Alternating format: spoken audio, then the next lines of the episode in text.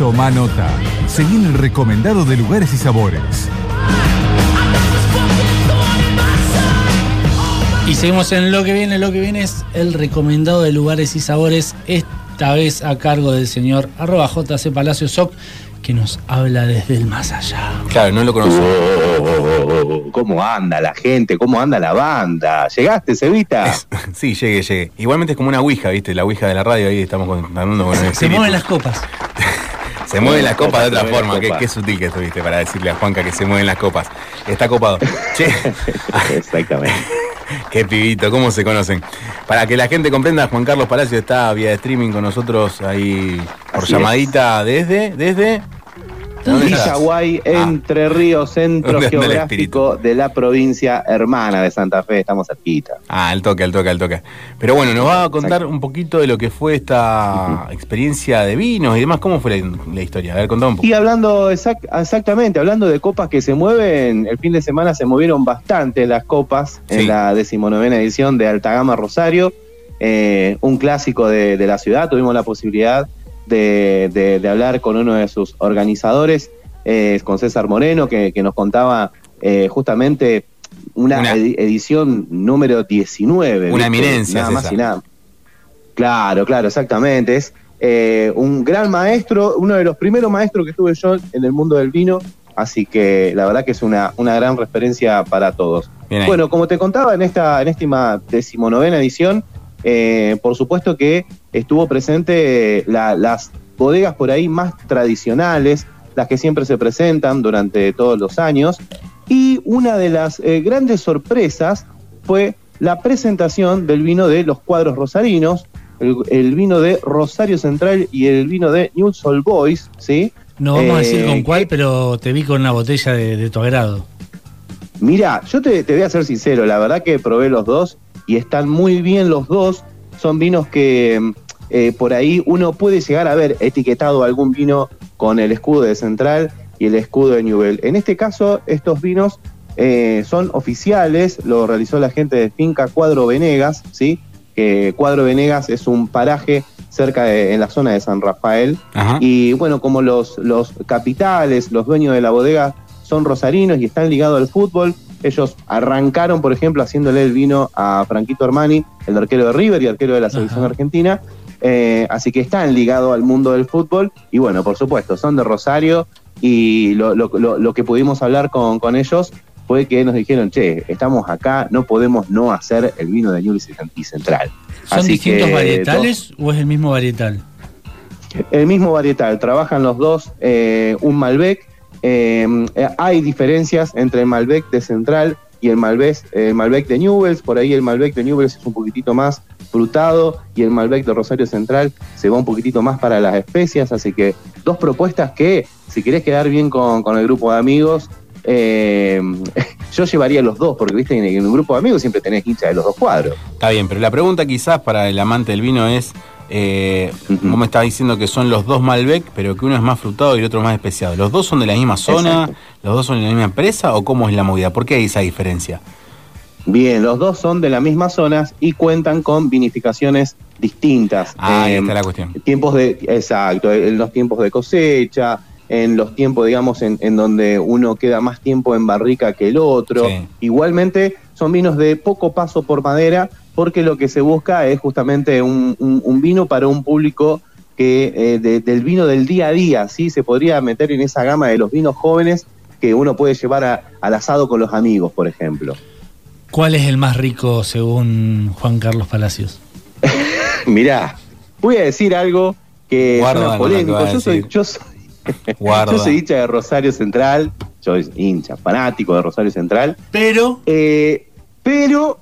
Pero la verdad es que al gusto propio a la hora de elegir yo dije, Panqueque. "Epa, el vino, el vino de Newells me gustó, creo que son para dos momentos distintos. El vino de Newells, la verdad Me que es muy rico, medio puntito ahí más arriba que el de Rosario. Me hacía acordar a masa, boludo. ¿eh? No, no, por favor. Panqueque. Tanto no, tan- tanto no, tanto no. habla, habla de la objetividad del señor Juan Carlos Palacios Ah, bueno, que por supuesto, a la hora de supuesto. opinar de vinos corre un poco la camiseta de lado En ciertos puntos es imparcial.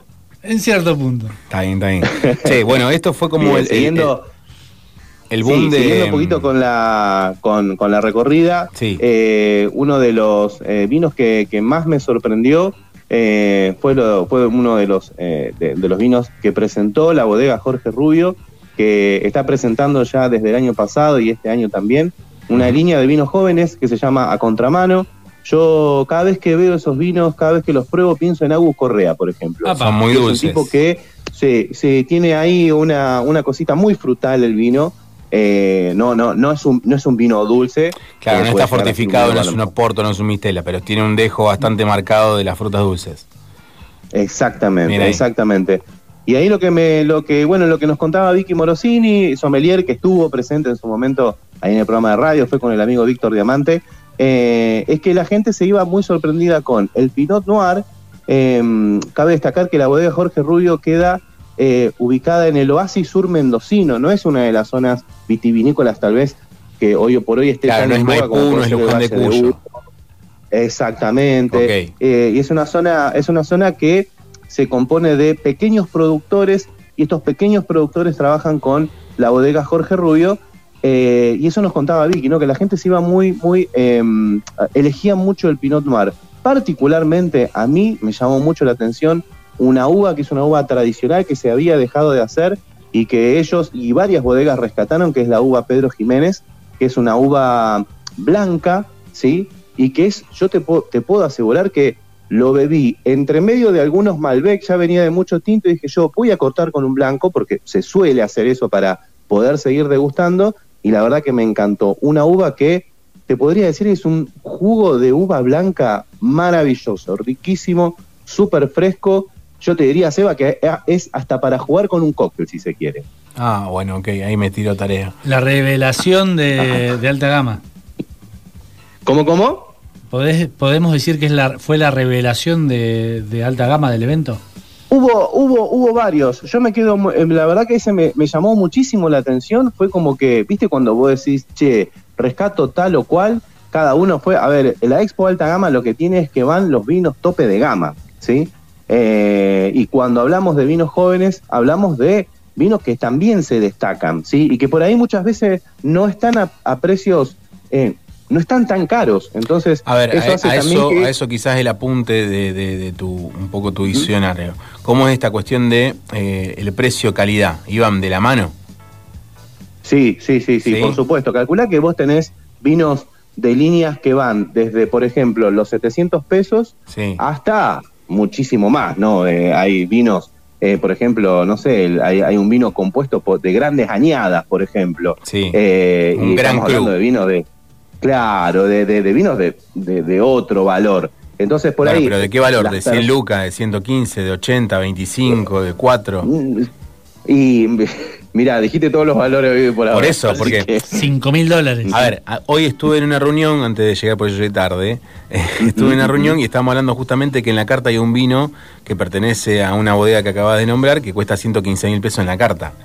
Y vos decís, Dame dos. no, dame dos, tenés que dejar un hígado, son cuatro sueldos un poco más para dos botellas, dos tubos, ¿entendés? De un vino. Pero bueno, yo o cualquiera que más o menos ronda en, en este mundillo sabe que en estos particulares eventos siempre hay como algún, algún, por así decirlo, pequeño, eh, recóndito, cajoncito de oro, ¿entendés? Escondido por ahí entre todo ese brebaje que estás probando y que te dice, che, hace, tengo 14 años de guarda, soy 2008, eh, estuve tanto tiempo en madera en, en primer uso, o sea, te enamoras ya con la parla y cuando lo probás, que los ves en decanter normalmente a esos vinos, para que se oxigenen Sí, y demás, cuando los probás decís, chao, vale, lo que, vale realmente lo que están pidiendo. Pero bueno, Tal cual. eh, estuvo- eh, precio-calidad estuvo bien para vos, todo. Sí, sí, sí, la verdad es que todo lo que se mostraba eh, allí, justamente lo que rescataban era eso, ¿no? El, el- el precio-calidad de, de los vinos, que para tomar bien, por ahí muchas veces no, ha- no, no hace falta elegir un vino tan caro, sino un vino medio, un vino en donde vos, por ejemplo, no sé, 700 pesos puede parecer mucho o poco, eso va a depender del bolsillo de cada uno, pero hoy por hoy en góndola hay, vi- hay vinos que rondan los 600 pesos, los 500 pesos y son súper tomables. Entonces, me parece que acá en alta gama nos encontramos con vinos de un valor de entre 700, 1500, 2000, 3000, 5000. Había de varios valores, pero digo que esos vinos jóvenes, la verdad que estaban muy bien, jugaban muy bien. Eh, vos vos, sabés, Eva, que para, digamos, para el vino también son momentos. Vos arrancás con un cierto vino de un cierto tenor y a lo mejor terminás la jornada tomándote un vino, como decís vos, no sé, de 20, 30 lucas, pero, eh, no sé, solo, por ejemplo, sin maridarlo con nada, porque vale la pena ese, ese momento en tomar el vino, digamos, solo. Pero bueno, como te digo, valores de todo tipo, calidades muy buenas en general, y, la verdad que también otra de las cosas que, se disfrutó eh, es que la gente eh, va con ganas de aprender y va también sabiendo que eso es algo que me parece que quedó mucho post pandemia. Eh, durante todo el año de pandemia, ese 2020, la gente tuvo la posibilidad de conocer pequeñas bodegas, porque las bodegas más pequeñas justamente salieron a dar a conocer sus vinos, empezaron a implementar sus e-commerce y empezaron a llegar a la gente de una manera que antes de la única manera que te lo encontrabas era haciendo la biblioteca. Vos sabés que justo te iba a preguntar sobre eso, sobre los eventos, porque por ejemplo yo hace rato que no voy a un evento de, degustación de vinos, he ido de, degustación de whisky, más del palo mío o de alguna marca en particular, pero yo recuerdo que también están esos grupitos que van exclusivamente a ponerse en la nuca porque pagan quizás X monto la tarjeta y demás. O sea que vos me estás confirmando que todavía va gente a disfrutar, va gente a estudiar, entre comillas, a, aprender y también va gente a demostrar lo que sabe. Seguro, seguro, sí, sí, sí. Te lo confirmo, te lo confirmo porque fue un poco cuando eh, empecé a hacer las notas y hablar con los sommeliers, con los enólogos, mm. había muchos también dueños de bodegas presentes eh, nos contaban eso, que estaban sorprendidos eh, por cómo la gente escuchaba al sommelier, escuchaba al enólogo, eh, compartía opiniones y compartía sapiencia. No te encontrabas, digamos, con el, por así decirlo, como lo dijiste vos, el borrachín que va a ponérsela porque pagó la entrada. No, la verdad es que me encontré con un evento de muy buen nivel y vos podías ver eso en la gente. La gente hablaba entre sí del vino, comparaba, y eso es muy lindo de ver, sobre todo en la ciudad de Rosario, que por ahí, no digo que estamos relegados como ciudad en, el mundo vitivinícola, pero sabemos que los grandes eventos de vino pasan en Buenos Aires y pasan en Mendoza. Sí. ¿Cuál es, si vos tenés que decir, eh, un top 3 de recomendados para que la gente pruebe? Que hayas probado y digas, mira, estos tres, eh, si pueden, pruébenlos. Bien, no, no, no me voy a ir por tres productos, sino me voy a ir por tres momentos. Ah, eh, pará, pará, pará. A ver, yo... relatame, los tres momentos, no me venda fruta. ¿Cómo son tres momentos? Bien, bien, bien. Me voy, a, me voy a ir por tres momentos porque eh, un vino blanco, por ejemplo, puede ir muy bien, puede ir muy bien a la hora de arrancar antes de una juntada. Imaginémonos una juntada, una cena, un almuerzo, al mediodía, a la noche, a la hora que quieran. Pero vamos por tres momentos. Creo que los blancos eh, estamos muy bien a nivel producto vino blanco, y esto lo hablaba justamente también con César Moreno, que él estaba sorprendido por cómo la gente eh, probaba mucho vino blanco, mucho vino rosado, ¿sí? Y estamos en invierno, que supuestamente, viste, son vinos más de verano.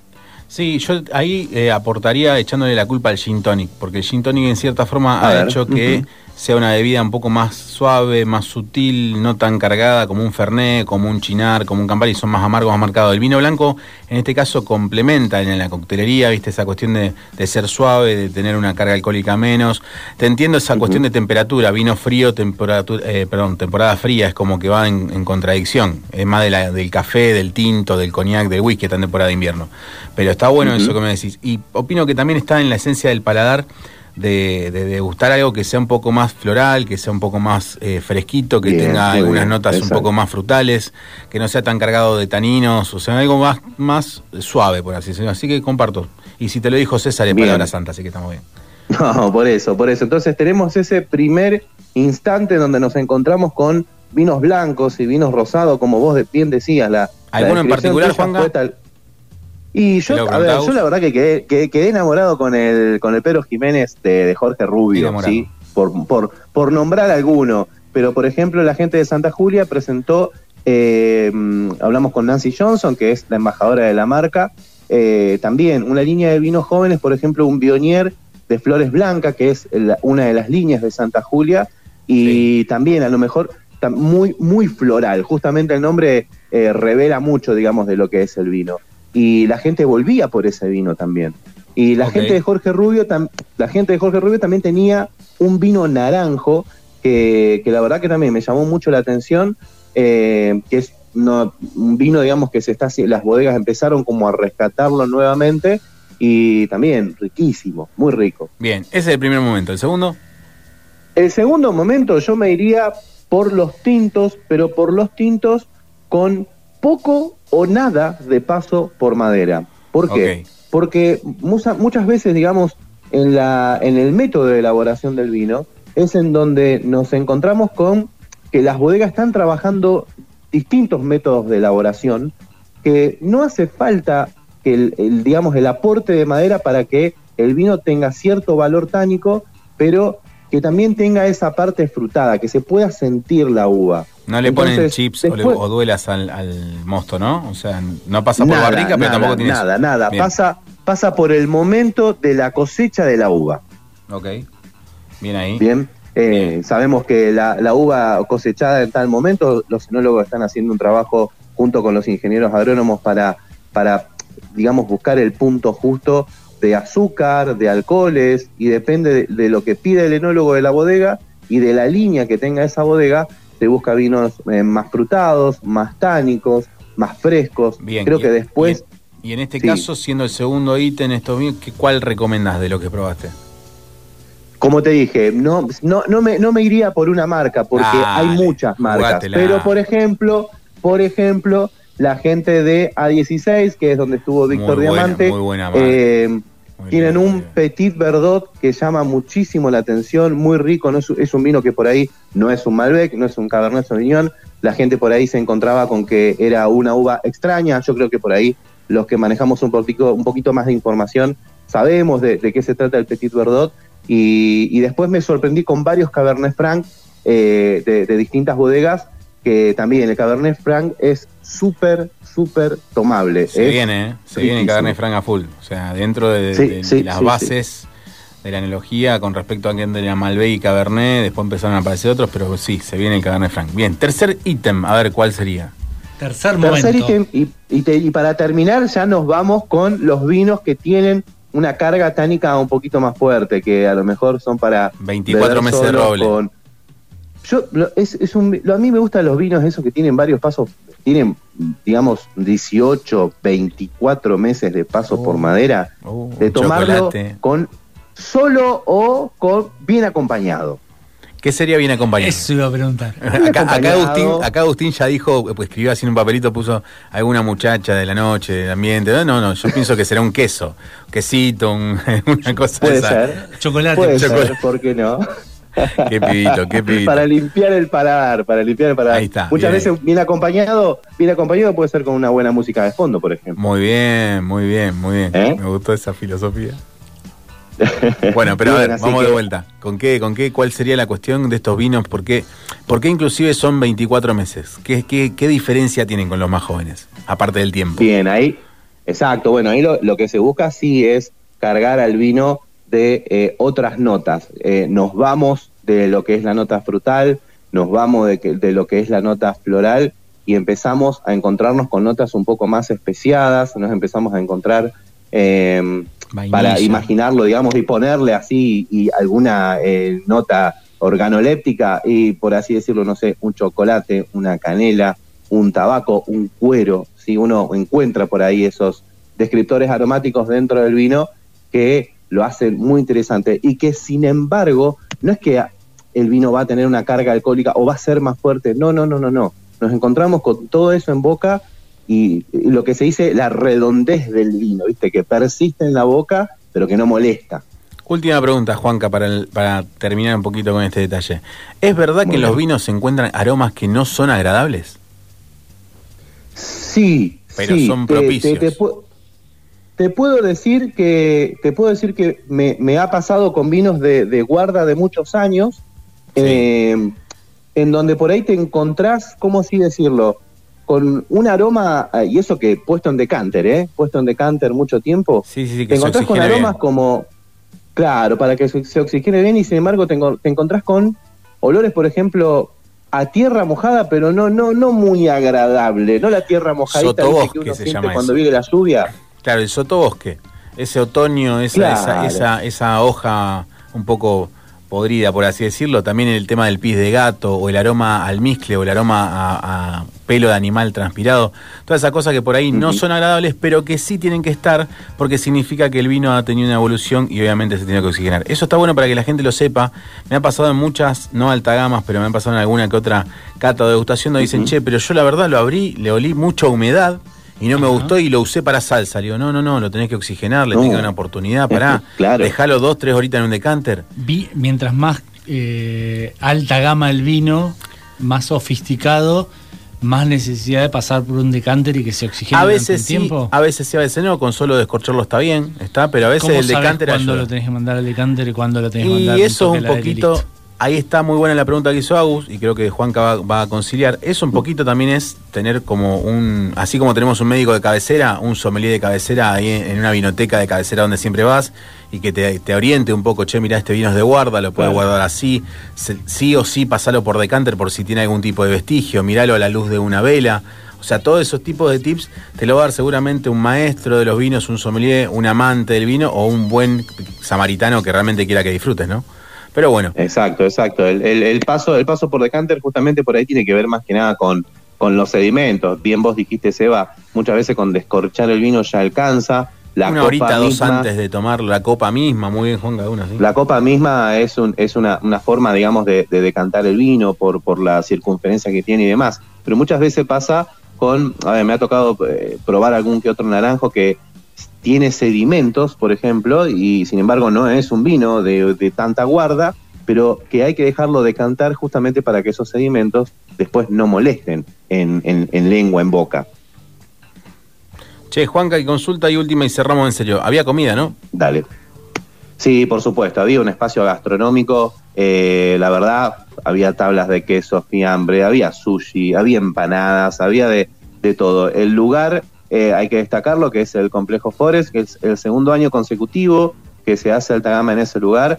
Ya el año pasado habían habilitado el patio, la verdad que estuvo muy bien, que es, digamos, en donde era Madame, ahí Brown, entre Francia y Belamújica, un espacio gigante y, y que, bueno, por, por el frío que hizo, digamos, eh, habilitaron los dos espacios, los espacios, digamos, donde estaban los vinos y donde estaba la gastronomía adentro, así que excelente, una organización muy, muy buena y repito esto, eh, me, sorprendió mucho la gente queriendo saber de vinos, la gente hablando de vinos, eh, más allá de que sea una salida, de que sea un evento, eh, pero eso eh, me pone muy contento por la ciudad de Rosario. Quien quiera saber más de este evento, cómo lo viviste, dónde encuentra toda la información escrita para, para leerla. Todos los detalles en una en una nota que eh, la, la verdad la, la- la redacción de la nota hace que te imagines que estás eh, o que estuviste ahí en Altagama la encuentran en lugaresysabores.com Muy bien, entonces ya saben, entran a lugares y sabores, buscan la nota sobre alta gama y ahí van a tener más detalles de lo que fue este evento.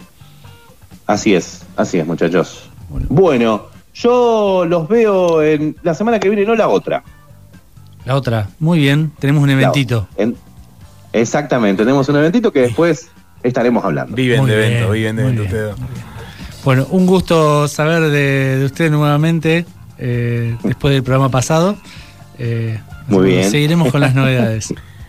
por Chao, supuesto Juanquita. les dejo un abrazo y que tengan un excelente programa Fíjate, Abrazo. Beso grande, chau, chau. Pasó por los micrófonos de lo que viene el señor Juan Carlos Palacios de Lugares y Sabores hablando del evento de alta gama.